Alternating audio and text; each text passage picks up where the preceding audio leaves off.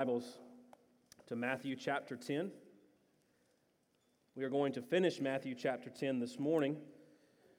And then next week, uh, Cody will begin a four week series uh, focusing on Advent, focusing on uh, the coming of Jesus into the world.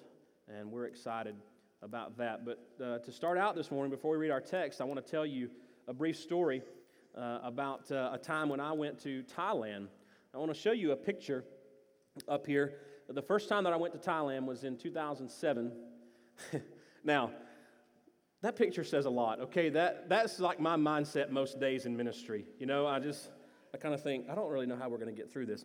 But on this particular trip, I, I had been assigned to do the soundboard and the projection and all these sorts of things in, in a foreign country, no less, where the plugs are different and all these kind of things are just messing with your brain. Would you care to guess how many times I had ever even looked at a soundboard before in my life? Zero. and so God stretches you in unique ways. Well, that year, that was 2007. Well, through that trip, I, I just gained a love for the country of Thailand. And so in 2008, I decided that I wanted to go back to Thailand. A team from our church was going to do ministry in Hong Kong. I was a part of that team, and the team left to go back to the U.S. And uh, I stayed behind and I flew to Thailand for a week. And I worked with a man named Mark Blandford. Mark Blandford works for a, an organization in Thailand called Christian Prison Ministry Foundation.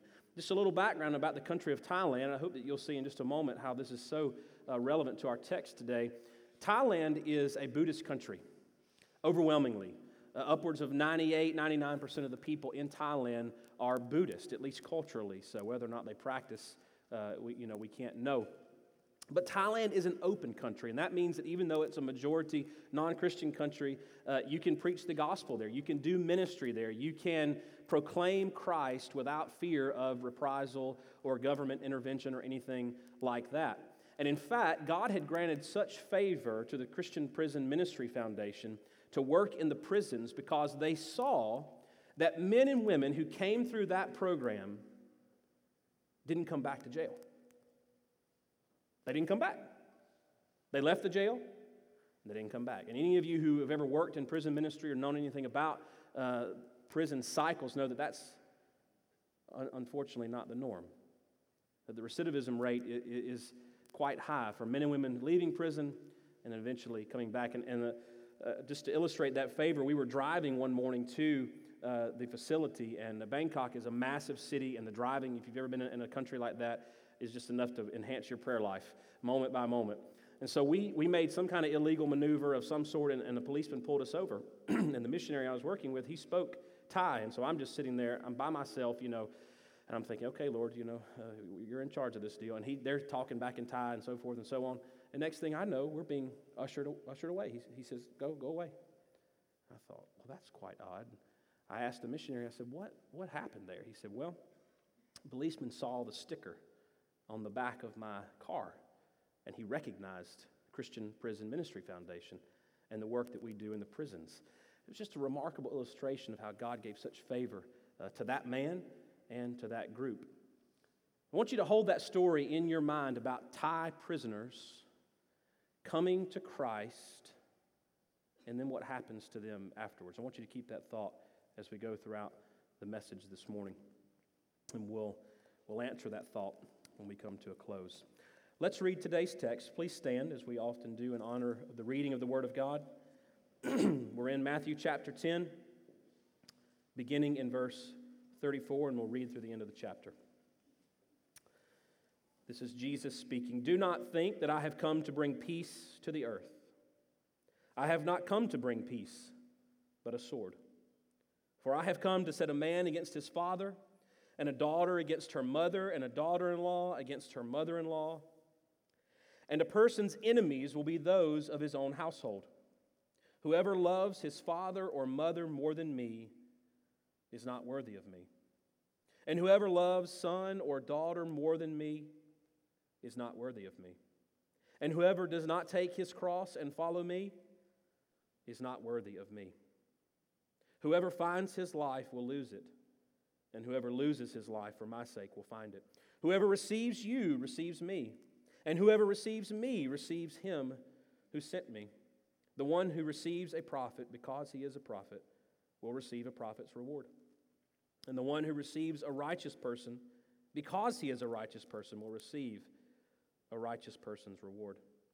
And whoever gives one of these little ones even a cup of cold water because he is a disciple, truly I say to you, he will by no means lose his reward. Let's pray. Father, we thank you this morning that Christ lives.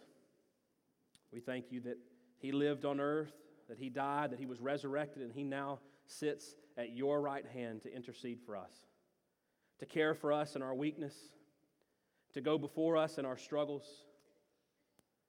And Father, even to help us through the Spirit to deal with these hard words that you have given us today. I pray that you would help us to be open to what you would have to say to us. I pray that your Spirit would be evident among the people of God of, in Iron City, uh, both this morning and then wherever it is that you send us this week. We ask it all in Jesus' name. Amen. If you would, with me, look, look into uh, chapter 11, verse 1, just to establish a little bit of context. You know, we've, uh, we're going through the book of Matthew, and you'll have to re- forgive me for not remembering when you started this, but it's been a while ago, yes. And so, what, what Cody has decided to do is rather than spending you know, three years every single Sunday in one particular book, the book of Matthew, we would do sections of it, and then we would do other uh, different emphasis Sundays or different books of the Bible. You might remember we did an Esther series a few months ago. Last week, we had our family equipping summit, and so Cody preached from Genesis 22 uh, about the nature of uh, Isaac and his relationship to Abraham. And so today, we're finishing out uh, this section of Matthew, and we'll pick it back up uh, later on next year. But what I want us to see here is that you and I have been eavesdropping on a conversation that Jesus is having with his disciples. You might recall that we spoke in that, in that way on the Sermon on the Mount, right? That, that, that we often think that Jesus was before you know thousands of people delivering a, a, remarkable sermon, and certainly there might have been large crowds eavesdropping on what he was saying. But the text is clear that he was speaking to his disciples. And so, you and I, as modern day disciples of Jesus, as followers of His, we get to eavesdrop in on the conversations that He had with His first disciples. And there's tremendous, tremendous insight there. So, He, he says this in verse 11, uh, chapter 11, verse 1. When Jesus had finished instructing His 12 disciples, He went on there to teach and to preach in their cities. Now, that's fundamentally important for us because what was given to the 12 Although they had unique roles, they would do unique things in the kingdom of God, particularly in the early church. What is given to them has implications for our lives today, 2,000 years later. If we claim to be followers of Jesus, if we claim to be his disciples, this has implications for us. Real world, everyday, right now implications for us. And so this morning I've titled our message A Different Gospel, a Different gospel. And you, astute Bible readers, might be thinking, now, Paul had something harsh to say in Galatians about those who preached a different gospel. But I hope to illustrate to you that this morning, when we see a picture of the gospel and the cost of following Jesus, that it's different than what many of us perhaps have perceived. It's different than perhaps even many of us portray to a lost and dying world. So let's get right in to the text this morning. Jesus says in verse 34 Do not think that I have come to bring peace on the earth. I have not come to bring peace, but a sword. Now, right away, there, again, I hope that you uh, know your Bibles. I hope that you're familiar with what the scriptures say. You might be thinking of a couple of references that are quite um, timely for us. We're about to enter into the season of Advent, as I mentioned a few moments ago. And you know the famous verse, Isaiah 9 6, that gives uh, various titles to Jesus, and one of those is the Prince of Prince of Peace. Jesus is the Prince of Peace. And yet, out of his own mouth, he says, No, just kidding. I, I joke with the teenagers all the time. I'm, I'm, about six years behind on the lingo, and uh, they don't keep me up to date, so I say JK a lot, and apparently that's when me and you were teenagers. So, but Jesus just says JK. I, I, I, didn't, I didn't come to bring peace. You know, you, you're confused about this. So, what are we supposed to do with this, this seeming contradiction? What, what are we supposed to do with the fact that Isaiah prophesies the person of Jesus will bring peace, and then the person of Jesus himself says, No, I didn't come to bring peace? Well, I think what might be helpful to us is a couple of verses in Luke. You don't have to turn there, but in Luke chapter 2, again, uh, relevant for us because of the Advent season, we see uh, the coming of Jesus. And we see uh, a title given to him, or rather, something spoken about him by the angels. In verse 14, the angel said this Glory to God in the highest, and on earth peace. Watch this among those with whom he is pleased. Some of your Bibles might say, uh, Peace rest on them whom he favors. That's important because Jesus did not come to bring peace into the world in a general sense. Jesus did not come to bring peace into the world, meaning a cessation of warfare and disputes among family members and all of those kinds of things. Make no mistake, there is coming a day when that will be the case. But in his first coming, in his first advent, that was not the case. He came to bring division, as we're going to see in just a moment. So, yes, Jesus is the Prince of Peace, but he's only bringing peace, that kind of peace that the Old Testament talks about in the word shalom. This inner peace that you know that you are in a right standing with the creator of the universe. That kind of peace. And Luke says here, he's bringing that peace to who? To people with whom he is pleased. With whom is God pleased? With his children. How do we become children of God? By receiving Christ, by trusting in Him. Then and only then do we receive that shalom, that peace that He promises our souls. And so Jesus here is not contradicting Isaiah. Jesus here is not confused about his role. Jesus is not doing something contrary to the will of God. In fact, no, he is doing exactly what he came to do. So he says, I have not come to bring peace, but a sword. Another way to read that, uh, but a sword is division. I have not come to bring peace, but division. Verse 35, he illustrates this in a very poignant way. For I have come to set a man against his father, and a daughter against her mother, and a daughter in law against her mother in law. I read that, I thought, is Jesus like explaining why sometimes so often um, moms, mother in laws, and daughter in laws don't get along? I mean, I don't know if that's the case for any of you. Thankfully, it's not in my house. My wife gets along quite well with my mother. But I've heard stories about these kind of issues. No, Jesus is not explaining why mother in laws and daughter in laws don't get along in our contemporary setting. What he is saying is that allegiance to him is going to lead to division everywhere else. That allegiance to Jesus is going to lead to division everywhere else, including the closest and most intimate relationships that you and I can imagine here on earth. There are no closer relationships than those of family. You know that in the joys, and you know that in the pains. And Jesus is simply saying, hey, I'm flipping this whole thing upside down. This is going to be different than what you think it is.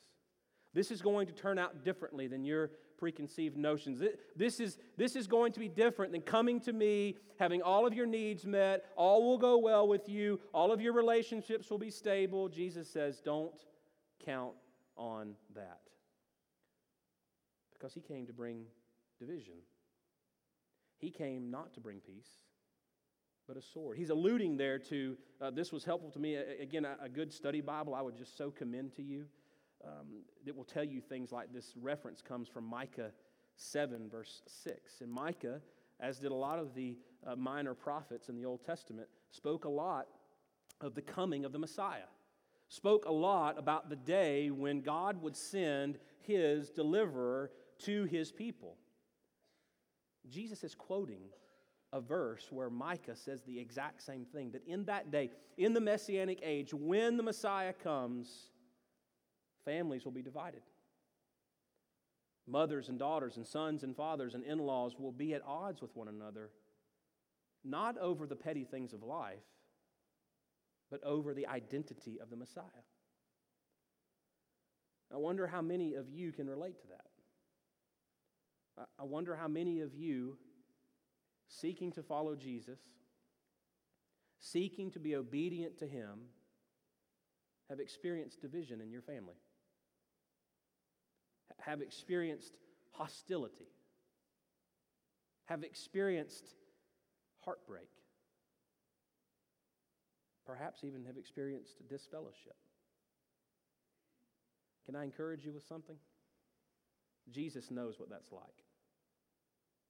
Hebrews tells us that Jesus is a sympathetic high priest, that he knows the issues that you and I deal with.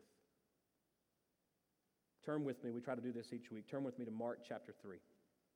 Mark chapter 3. I was talking with uh, Cody this week, and one of the things that you read more and more about the life of Jesus, and we find this fascinating that Jesus never, not one time, gives us a command or an instruction or a teaching like this that he is not affected by.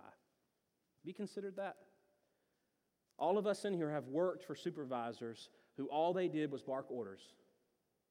All they did was say, it must be done this way, at this time, in this manner, and you're going to like it. Meanwhile, they sit there with their feet propped up on their desk and they do nothing. We don't like to work for those kind of people. We hate it. Who do we want to work for? We want to work for people who say, let me come alongside you and do this with you. Let me show you how to do this. Let me tell you about the time that I was in your shoes. Let me, let me tell you about the time that I was just making copies and bringing coffee to the boss. Let me just tell you about the time that I was working in the trenches doing landscaping and spreading mulch and weed eating to, to care for my family. Let me, let me tell you about the time that I was there. I know what it's like. Friends, that is the kind of supervisor that you and I have in Jesus. He knows what it's like. We see that here in Mark chapter 3. I'm going to read verse 21 and then skip down a few verses. and when his family heard it, they went out to seize him. They're talking about Jesus. For they were saying, He is out of his mind. His family, his brothers, his sisters. His mother was with him, as we'll see in just a moment, but I'm convinced beyond the shadow of a doubt that she did not think Jesus was out of his mind. She knew how special he was. But the brothers didn't. Many of them did not believe until well after the resurrection. Jesus is being accused by his family of being out of his mind. Have you ever? Oh, maybe not to your face, but when you go to Thanksgiving dinner on Thursday, will there, will, there be tension? Will there be unease? Jesus knows what's that, what that's like. He knows. Let's pick up in verse 31. And his mother and all his brothers came, and standing outside, they sent him and called him. And a crowd was sitting around him, and they said to him, Your mother and your brothers are outside, they're seeking you. And Jesus answered them, Who are my mother and my brothers? And looking about at those who sat around him, he said, Here are my mother and brothers. For whoever does the will of God, he is my brother and sister and mother. Jesus redefines family relationships. Jesus says, No, no, no, no, no, no, no. In the family of God, water is thicker than blood. Water is thicker than blood. Those who have been baptized into the family of God, those who, in the public, um, public commitment of baptism, are marking themselves as members of God's household, that bond is thicker than the bond of blood. So take comfort in that. If you find yourself being described like the scene here, take comfort that Jesus has not left you alone that He has placed you in a church family for that very reason. I hope you see there that Jesus is not unsympathetic to us. Jesus knows what it's like to be alienated from his family. He knows what it's like for division to exist. He knows what the tension is like at the Passover table or at the Thanksgiving table for us. He knows what that's like. So take comfort in that. Let's pick back up here. Verse 36, he goes on to explain what we've been saying. And a person's enemies will be those of his own household. Whoever loves father or mother more than me is not worthy of me. And whoever loves son or daughter more than me is not worthy of me. And whoever does not take his cross and follow me is not worthy of me. Let's stop right there. What I want us to see in this vision of a different gospel than perhaps we are comfortable with is that Jesus has a different mission than perhaps we thought he did. He came to bring division, not peace. And that mission comes with a different cost. It comes with a different cost.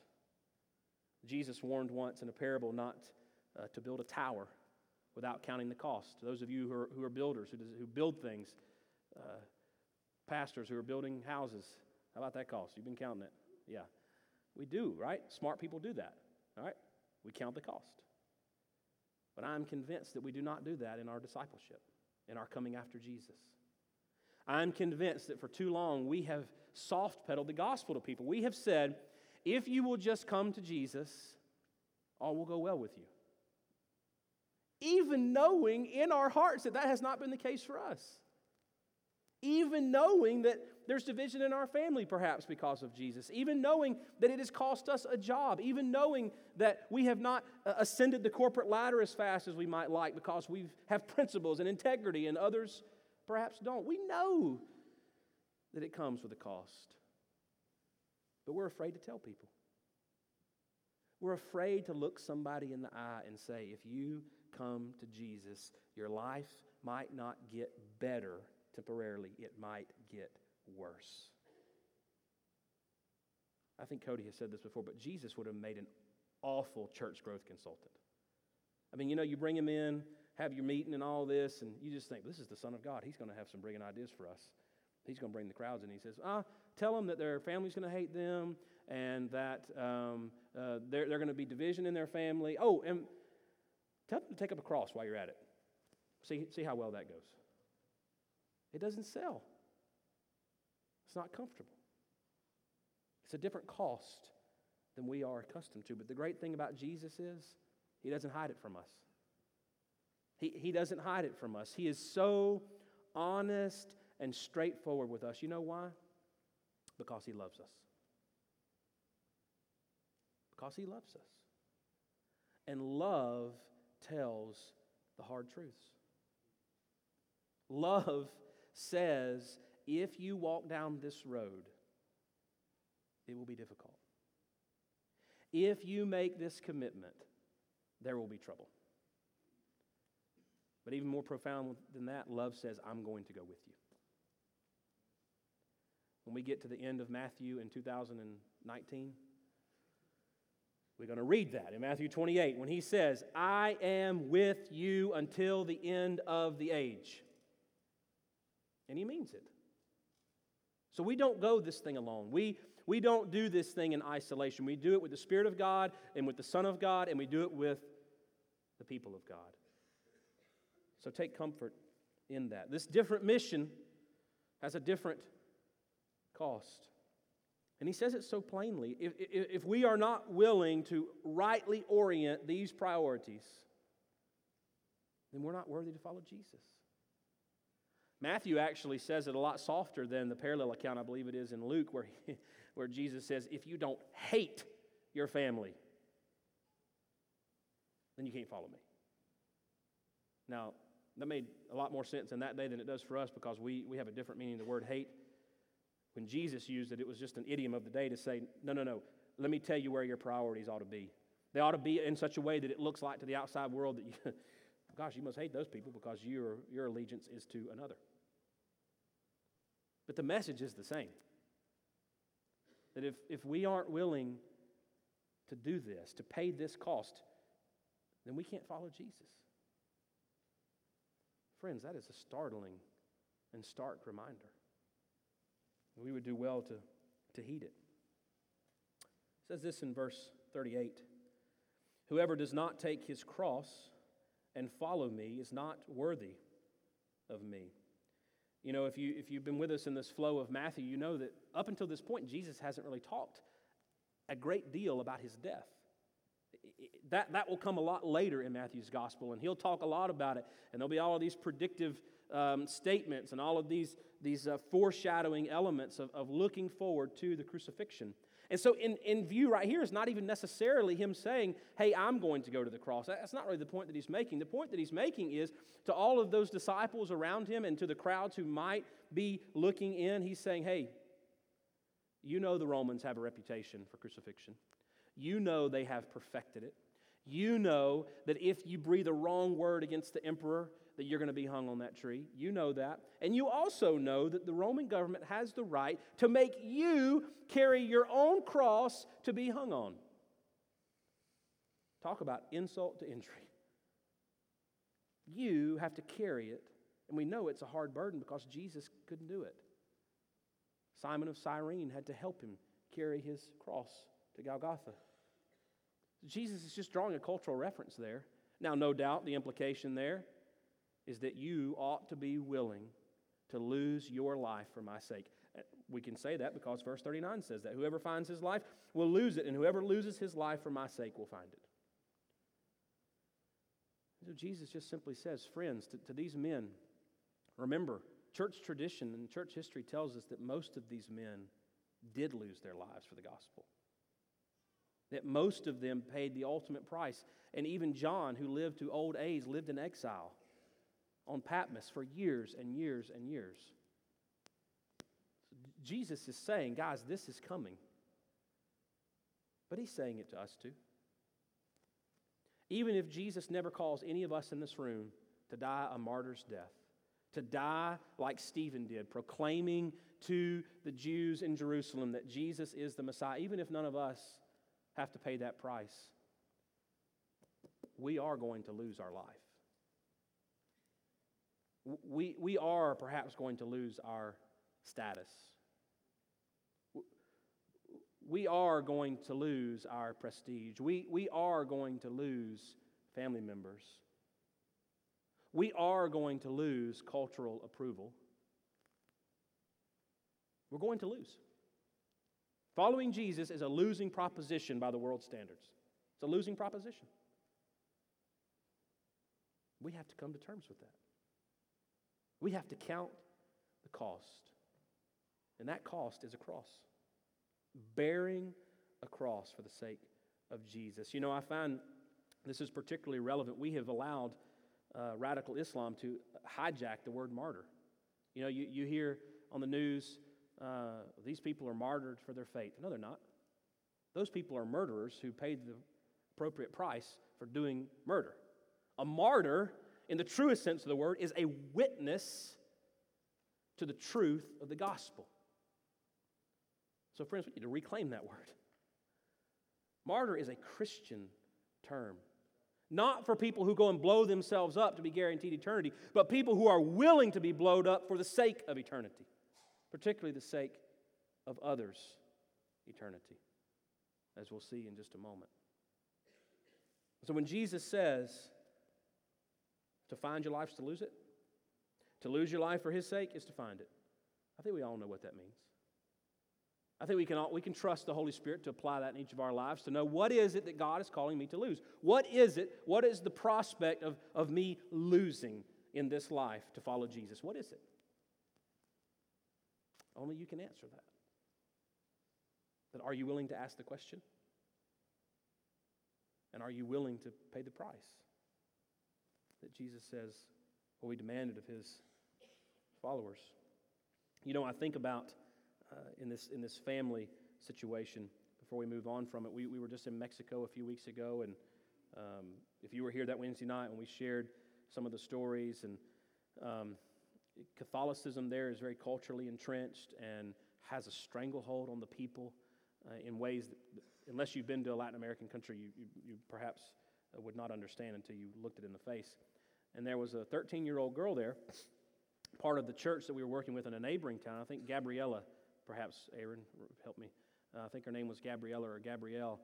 And uh, she had lived in the States for a while. And she was helping us, because she lived in the States, she knew English very, very well. So she was helping us translate in the, the community that we were working in there. And I just asked, started asking her questions about her family. And she says, Well, yeah, some of my family still lives in the States. And uh, I said, oh, well, do you get to see them? And just as, just as straightforward as she could say, no, they hate me. You know, teenagers have a flair for the dramatic. I mean, can we just. She was not being dramatic. She wasn't looking for attention. She wasn't singing a woe is me song. She just matter of fact looked at me and said, No, they hate me. Division. That's her cross. A 13 year old girl hated, in her own words, hated by her family. Why? Because she trusts in Jesus and she follows him. It's just a remarkable illustration of this truth. Gabriella has identified the cost. And so far as we can tell, she is willing to pay it. So we would do well to follow her example. Let's move into the second section of, of this as we close chapter 10. This is, these, these verses here are kind of a, a, a capstone or kind of a, um, not a summary, but, but, but kind of, hey guys, this is where all this is leading. I have been teaching you all these things, and I have been warning you, and I have been telling you up front about the cost, and I have been very honest with you about how difficult following me is going to be. To what end? To what end? Well, he tells them Whoever receives me, and whoever, excuse me, whoever receives you receives me. And whoever receives me receives him who sent me. You might recall earlier in chapter 10, Jesus gave them instructions for when they went out. He's echoing back to that, right? He says, if you go into a house and they receive you, stay there. If they don't, dust off your feet and go away. He says, Whoever receives you receives me, and whoever receives me receives him who sent me. Remember, Jesus pointing back to the fact that he is sent by the Father to accomplish a particular mission. The one who receives a prophet because he is a prophet will receive a prophet's reward. And the one who receives a righteous person because he is a righteous person will receive a righteous person's reward.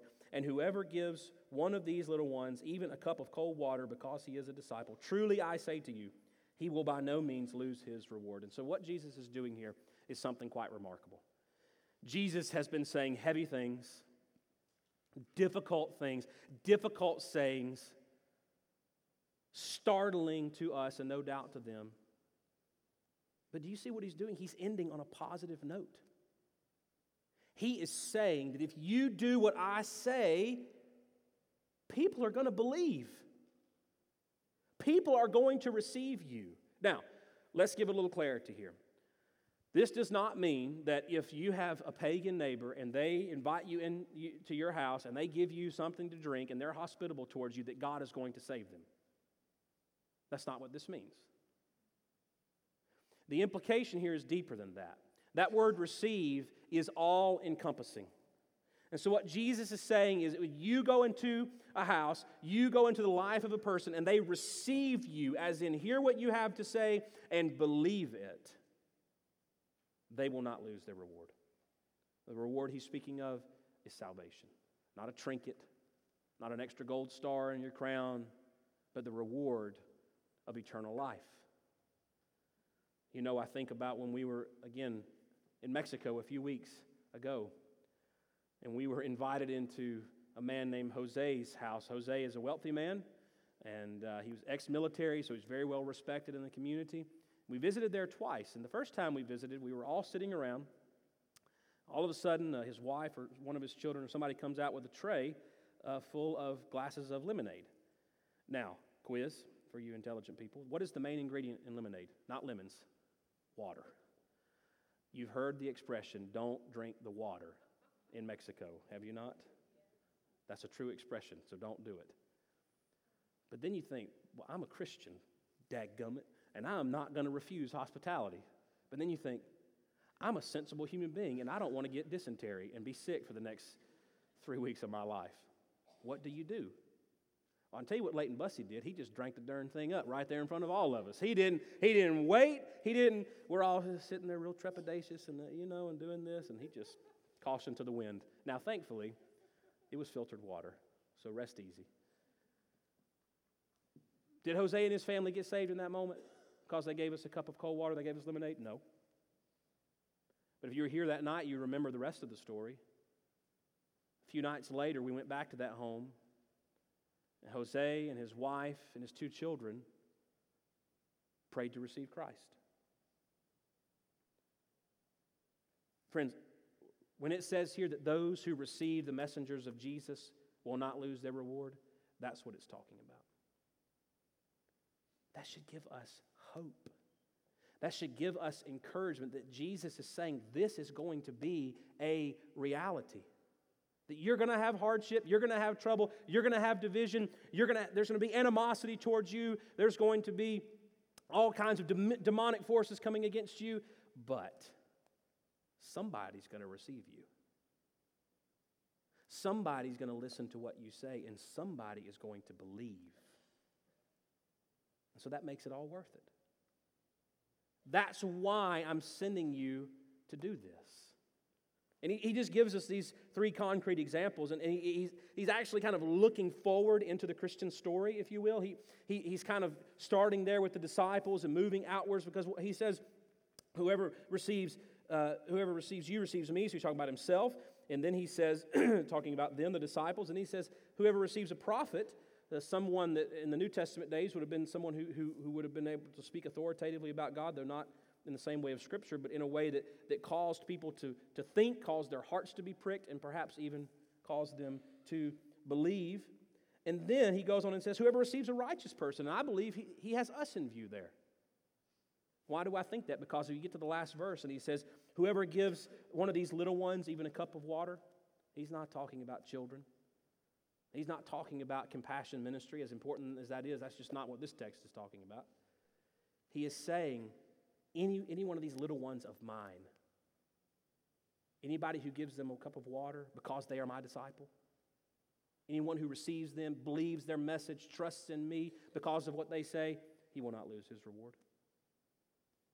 So Jesus is talking to these men, but, but he's envisioning a future of his little ones, his disciples, all throughout the church age, all throughout, from the book of Acts to right now, going out, taking the message, and by God's grace, being received by some. Friends, that is the only way we can stay motivated in evangelism. It is the only way to know that regardless of the rejection, regardless of the division, regardless of the ridicule, somebody sometime is going to believe. And you and I must persevere. And you know, most often the people who receive and believe are the ones who practice this kind of hospitality. We, you know, if somebody shuns you away from their door, probably not going to get to preach to them much. They invite you in for a meal, give you a cup of lemonade with filtered water, praise God perhaps, perhaps seeds are being sown and perhaps they will receive the message in the ultimate sense. That is motivation for evangelism. And it's motivation to scare away discouragement. So be encouraged that while Jesus speaks candidly and clearly about the cost, he is saying it is worth it. He is saying that this different gospel than, than perhaps is popular and perhaps is easy is actually the true gospel. It's actually the real gospel that it's costly, but it's worth it because someone's eternity hangs in the balance. I ask you to keep in mind uh, the friends from Thailand that I spoke to you about earlier. I want to show you one more picture. This was taken about two months ago. I pulled it from their website. And this is one of the, the indigenous leaders there, Thai leaders there. All of these folks that you see around this table are ex prisoners, all of them. They were preached to in the prisons. And by the way, the, uh, the government of Thailand gives, gives these people like special privileges. It's quite remarkable. They become friends with one of the members of the royal family, and they perform evangelistic choir concerts for the royal family of Thailand, prisoners. It's just remarkable in a Buddhist country. It's remarkable what God can do. These are all ex prisoners. You want to know what they all have in common? Almost exclusively, they're families have abandoned them, almost exclusively. I had the pleasure of worshiping in a church that's connected with this ministry called the House of Blessing. The leadership of the church and the congregation of the church, all ex prisoners who almost exclusively have no biological family anymore. Other than they, a lot of them have married one another, so they have little children. It's quite wonderful. That's a real life 21st century illustration of what Jesus says. These men and women, because of their commitment to Christ, have no family in the biological sense. But God has given them a new family. So, what do I want to encourage you this morning and warn you is that we are entering into a time where I believe this is going to be common even among us. Cultural Christianity is fading quickly, it is going away fast. And those who are truly going to follow Jesus might find themselves in a similar situation. So the question is are you ready if that happens to you? And the second question is are we ready as a church to be the new family of God that He has called us to be? Those are questions that only time will tell. As I pray for us, I want to remind you that as always, Jesus invites us to follow Him. But the only way we can start the, the journey of following is to trust Him. And so this morning, if you have pondered the cost of following Jesus and you have determined that it is worth it, I would invite you to come pray with one of our pastors. I would invite you to come see us this week. If you have determined in your heart that you are a follower of Jesus, but perhaps you have embraced a watered down gospel, that you have embraced an easy Christian life, I pray that God would give you the strength to renew your commitment to Him give you the strength to count the cost and be willing to pay the price. As always, the altar is open for any other prayer needs that you might have. We would be honored to pray with you. Let me pray now corporately as we close, and then John will come and lead us in our invitation.